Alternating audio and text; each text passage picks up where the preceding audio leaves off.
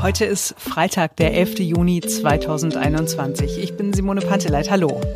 Der digitale Impfpass ist da, also quasi da. Ganz kurz sprechen wir drüber. Viel wichtiger ist, dass wir rechtzeitig zur Fußball-Europameisterschaft so niedrige Corona-Zahlen haben, dass maximal Fußballfieber grassieren könnte. Ja, ich hab's noch nicht, bin noch nicht infiziert, so viel kann ich sagen. Mal gucken, vielleicht kommt's ja noch. Wir schauen heute auf einen der besten Abenteuerfilme aller Zeiten. Ich sage, es ist der beste. Allerdings, der Film hat ein enormes, riesiges Problem, das jahrzehntelang niemandem so richtig aufgefallen ist. Ich bin Marc Schubert, jetzt beginnt ein neuer Tag. Es hat tatsächlich geklappt. Es fühlt sich ein bisschen an wie ein Wunder. Wir haben es ja sonst nicht so mit der Digitalisierung in Deutschland, aber der digitale Impfpass, ich habe lange genörgelt, wir haben alle lange genörgelt, der ist so gut wie auf dem Smartphone schon drauf. Das Feature ist ausgerollt, auch in der Corona-Warn-App. Die ersten hatten schon, ja, so vorgestern Nachmittag ein Update in der App. Manche erst gestern früh, so wie unser Technik-Nerd Ferenc Reinke. Weiß ich auch nicht. Ich glaube, Apple, ich habe mir ein iPhone und Apple rollt dieses Update offensichtlich in so Chargen aus, sodass das nicht alle auf einmal bekommen. Also ich habe Mittwoch schon mal geguckt, da dachte ich so, na, ist es jetzt da, das Update? Weil ich bei Twitter gesehen habe, dass Leute es schon hatten. War es nicht da. Donnerstagmorgen habe ich auch nochmal geguckt. Ich war fast schon ein bisschen enttäuscht. Und dann habe ich aber Donnerstagmorgen nochmal ein paar Stunden später geguckt und tatsächlich auf einmal war es drauf. Und jetzt funktioniert das tatsächlich. Und es scheint ja wirklich ganz einfach zu sein, ne, seine vollständigen Impfungen dann da zu übertragen. Mhm. Es gibt einfach einen neuen Punkt. Impfzertifikat hinzufügen heißt es. Da klicke ich drauf. Nochmal einen Hinweis wegklicken und dann geht die Kamera auf. Mit der fotografiere ich diesen QR-Code, den ich ja dann bei der Apothekerin oder bei dem Apotheker bekomme, wenn ich schon komplett durchgeimpft bin. Und dann ist das im Prinzip da drin. Ich kann mir das allerdings auch, diesen QR-Code beim Arzt zum Beispiel in der Praxis machen lassen, wenn ich erst noch die zweite Impfung bekomme. Und wenn ich ins Impfzentrum gehe, dann kriege ich den QR-Code wahrscheinlich sogar per Post zugeschickt. Zumindest ist das der Plan. Und bei den Apothekern kann ich tatsächlich ab kommender Woche im Internet gucken, ob eine Apotheke das macht, das digital zu übertragen. Da gibt es eine Seite, die heißt mein-apothekenmanager.de und da kann ich mir das dann einfach anzeigen lassen. Wichtig ist wirklich mein-apothekenmanager.de, sonst lande ich irgendwo im Nirvana. So, also diese Hürde werden wir dann auch noch irgendwie überwinden, das Minus da richtig einzufügen. Ja, und wieso gibt es jetzt eigentlich, also einmal die Corona-Warn-App und dann noch die CovPass-App? Warum zwei Apps? Der Hintergrund ist, glaube ich, einfach nur, dass es ja Leute gibt, die die Corona-Warn-App nicht benutzen wollen, weil sie sich möglicherweise getrackt fühlen. Und deswegen gibt es tatsächlich die CovPass-App. In beiden Apps kann ich aber im Prinzip den Nachweis, dass ich geimpft bin, da eintragen. Und ich kann da auch zum Beispiel Tests eintragen. Also im Prinzip ist die CovPass-App nur für die Menschen, die die Corona-Warn-App nicht benutzen wollen. Aber beides deutsche Entwicklungen. Beides deutsche Entwicklungen, sogar fast ausschließlich. Die Corona-Warn-App ja von SAP und Telekom. Und die CovPass-App, da ist IBM dabei, okay, aber da ist ein Kölner Startup mit beteiligt, die sich sonst um Verschlüsselung kümmern und eigentlich für Versicherungen oder auch so Logistiker, also Spediteure arbeiten. Und Bechtle ist dabei, ein deutsches IT-Unternehmen aus Baden-Württemberg. Also nicht Google, nicht Facebook. Ist doch mal was. Baden-Württemberg, ja, den vertraue ich. Die kriegen das hin. Und wir halten fest, einmal in seinem Leben ist Marc mit der Digitalisierung in Deutschland versöhnt. Wenigstens ja. Für ein paar Stunden. Nee, gar nicht mal. Nee, also wenn wir doch jetzt sehen, das hat so toll funktioniert, wir haben das in der App, vielleicht hilft das der elektronischen Gesundheitsakte auch, vielleicht kann man alle seine Impfungen künftig in dieser App speichern. Das ist doch mal ein Anfang gemacht. Also wenn man immer so sagt, was nimmt man mit aus der Pandemie, dann, dass es echt manchmal schnell gehen kann. Ich bin tatsächlich, ja, ich bin ein ganz anderer Mensch. Ja, ich weiß. Es ist nur eine App, es ist nur ein Impfpass, aber irgendwie für mich ist es was Großes. Corona hat aus Marc Schubert einen besseren Menschen gemacht. Wow. Das Wetter ist schön an diesem Wochenende im Mai 1977. Zwei Männer sitzen am Strand vor dem Mauna Kea Beach Hotel. Die beiden bauen eine Sandburg. Und in den folgenden Minuten und Stunden werden die beiden Filmgeschichte schreiben. Der eine ist George Lucas. Er ist an diesem Wochenende nach Hawaii geflüchtet, denn er macht sich große Sorgen, dass sein Film, der an diesem Wochenende in die Kinos kommt, ein Flop wird. Niemand glaubt daran, dass sich jemand diesen Film ansehen wird, auch nicht George Lucas. Ja, Star Wars, Krieg der Sterne, feiert Premiere und die Kritiker waren tatsächlich alles andere als begeistert. Der andere Mann ist Steven Spielberg. Er hat auch gerade einen Film in den Kinos, Die unheimliche Begegnung der dritten Art. Ja, und dann bauen die beiden da so eine Sandburg. Und Steven Spielberg erzählt, dass er gerne mal bei einem James-Bond-Film Regie führen würde. Und dann sagt George Lucas, ja, James Bond ist okay, aber ich habe eine Idee. Was Besseres als James Bond, hat er wörtlich gesagt. Das ist ein Abenteuerfilm. Ich habe auch schon 2 Drehbücher geschrieben. So, der Titel soll sein Indiana Smith. Ja, und Spielberg sagt, ja, coole Idee, aber der Name ist irgendwie lahm. Ja, okay, dann nehmen wir doch einen anderen Namen. Was hältst du denn von Indiana Jones?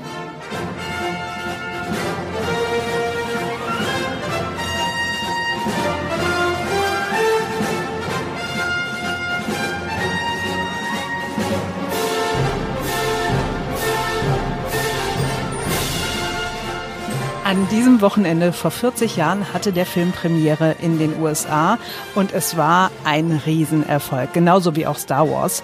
Wir hier in Deutschland mussten noch ein bisschen warten. Indiana Jones, Jäger des verlorenen Schatzes kam erst Monate später auch bei uns in die Kinos. Die Geschichte des Films ganz kurz erklärt für die wenigen Menschen, die den Film nicht gesehen haben. Es gibt die Bundeslade aus uralten Zeiten. Wer diese Lade hat, ist unbesiegbar. Also ein Volk, das das Ding hat, kann nicht geschlagen werden. Seit 3000 Jahren haben die Menschen hier nach einem verloren gegangenen, geheimnisvollen Schatz gesucht. Die Bibel spricht von diesem Schatz als der Ursache furchtbarer Naturkatastrophen. Ich glaube, man sollte das ernst nehmen. Kein Mensch kennt das Geheimnis dieses Schatzes. Jones, ist dir eigentlich klar, was das für ein Ding ist? So, die Nazis wollen diese Bundeslade haben, aber Indiana Jones will das verhindern. Ein wirklich geiler Film. Ich habe ihn damals im Kino gesehen. Danach nochmal auf Video und dann nochmal gesehen. Ich habe ihn immer geliebt. Filmgeschichte ist geschrieben worden. Wirklich. So, und dann sitze ich da vor meinem Computer, ein paar Jahre schon her, und gucke Big Bang Theory, diese Serie. Und dann kommt diese eine Folge. Nerd Sheldon sitzt mit seiner Freundin Amy auf der Couch. Er hat ihr gerade eben zum ersten Mal diesen Film gezeigt. Und was sagst du dazu? Es war gut. Das ist alles? Gut? Jedenfalls danke, dass du ihn dir angesehen hast. Er gehört zu meinen Top-Favoriten. Er war sehr kurzweilig, obwohl die Handlung offensichtliche Schwachpunkte hat. Inwiefern Schwachpunkte? Ja. Oh, Amy. Ich fordere dich auf, mir auch nur einen Schwachpunkt zu benennen. Hier, sieh meine Kinnlade. Lass sie runterklappen. Na gut. Indiana Jones spielt für den Ausgang der Geschichte überhaupt keine Rolle. Wenn er nicht in dem Film wäre, würde der dennoch auf die gleiche Weise enden. Oh, ich verstehe deine Verwirrung. Dir ist nicht klar, dass Indiana Jones der Held mit dem Hut und der Peitsche war. Doch, ist schon klar. Und wenn er nicht in dem Film wäre, hätten die Nazis dennoch die Lade gefunden, sie auf die Insel gebracht, dort aufgemacht und alle wären draufgegangen. So wie es auch geschehen ist. Ja, und das Problem ist, Amy hat ganz offensichtlich recht. Ich habe mich ehrlich gesagt noch nicht getraut, den Film nochmal zu gucken, um das zu überprüfen. Ich will einfach nicht, dass mir meine Kindheitserinnerung kaputt gemacht wird. Aber nach allem, was man so hört und liest, es stimmt, was sie da sagt. Ich finde den Film trotzdem noch geil, also glaube ich. Aber beim nächsten Gucken bin ich jetzt ganz anders drauf. Ich werde jetzt nur noch überprüfen. Stimmt das, dass Indiana Jones mit dem Ausgang der Geschichte wirklich nichts zu tun hat? Also ich glaube auch, dass dieser Film total geil ist.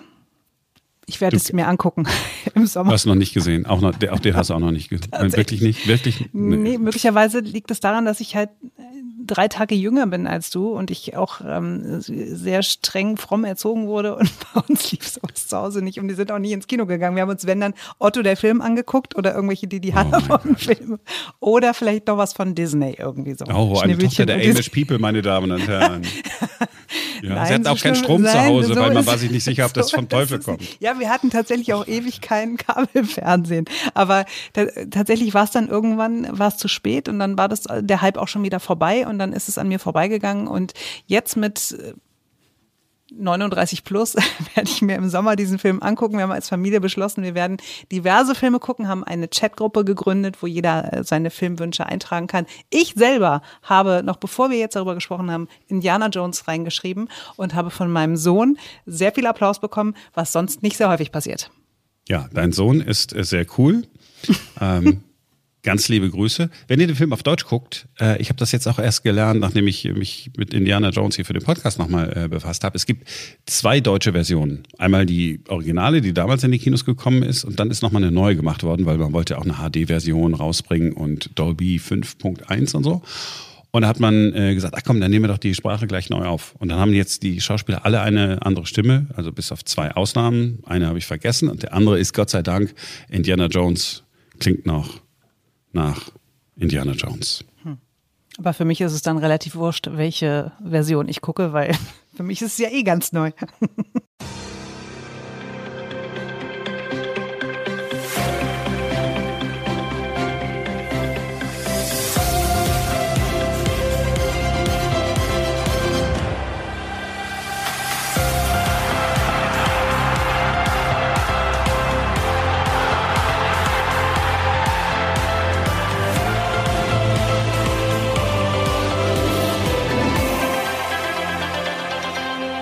Das ist die Musik, die uns einen Monat lang begleiten wird. Es ist die offizielle Melodie der Fußball-Europameisterschaft, die immer noch 2020 heißt und nicht 2021, damit niemand durcheinander kommt. Das ist die EM, die auf ganz Europa verteilt ist. Heute geht sie los. War ja vielleicht auch ganz gut, ne, dass man die auf ganz Europa verteilt hat, ohne zu wissen, dass es mal Corona geben würde. Weil wenn das jetzt in einem Land wäre, dann hätte man jetzt die ganze Zeit die Diskussion gehabt, wie sind denn da die Inzidenzen und so. Ist alles schön verteilt. Die Spiele laufen bei ARD und ZDF, aber auch nicht alle. Einige gibt es exklusiv bei Magenta TV zu sehen, dem Fernsehen der Telekom. Alle Spiele der deutschen Mannschaft aber gibt es im Free TV zu sehen. Der offizielle Fußball-EM-Song We Are The People kommt vom holländischen DJ Martin Garrix und von Bono und The Edge von U2. We are the people we've been waiting for. Also wir sind die Menschen oder das Volk, auf die wir gewartet haben. Ich finde den Song unfassbar gut. Ich bin aber auch großer U2-Fan, muss man dazu sagen. Wir spielen ihn jetzt in voller Länge für euch und wir freuen uns, wenn ihr Montag wieder reinhört bei uns, denn dann ist wieder ein neuer Tag. Bis dahin. A million volts in a pool of light. Electricity in the room tonight. Born from fire. Sparks flying from the sun. Hey, I hardly know you, can I confess? I feel your heart beating in my chest.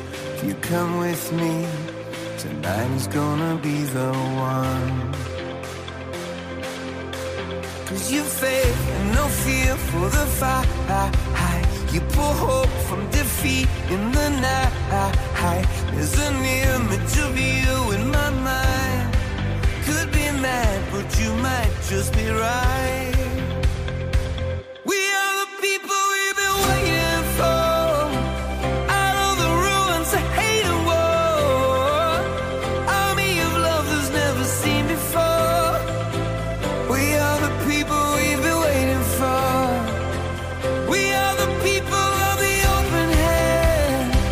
The streets of Dublin to Amsterdam. We'll build it better.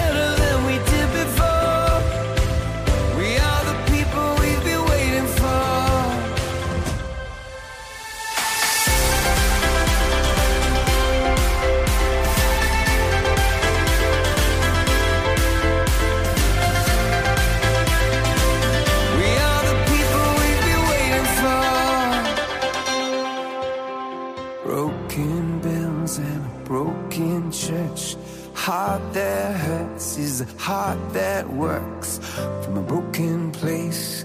That's where the victory's won. 'Cause you faith and no fear for the fight.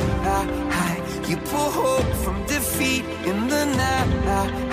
There's an image of you in my mind. Could be mad, but you might just be right.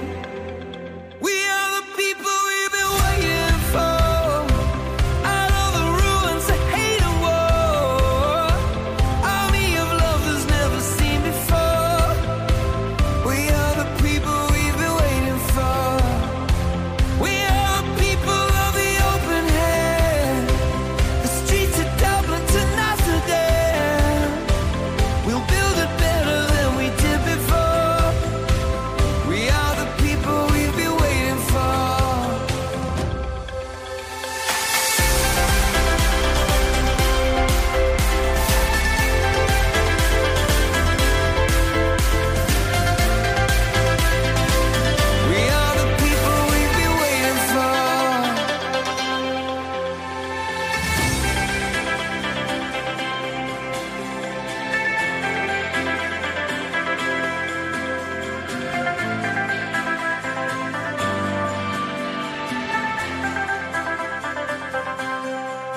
Du, am Ende des Tages, irgendwer wird dir auch nochmal Dirty Dancing auflegen, dann guckst du dir den Quatsch nochmal an. Den habe ich inzwischen schon gesehen. Den habe ich tatsächlich letztes Jahr zum allerersten Mal geguckt.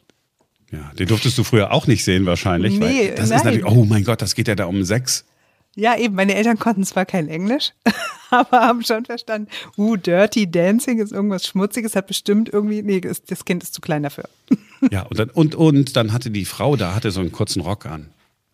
Auch nicht, also Wahnsinn, echt Wahnsinn. Mensch, Simone, also, wenn du so streng erzogen bist, ich meine, dafür bist du aber echt liberal.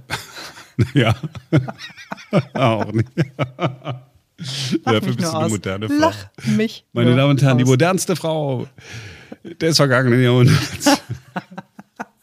Hier ist sie, für Sie. Ich hatte eine sehr schöne Kindheit, das möchte ich an dieser Stelle nochmal sagen, ja?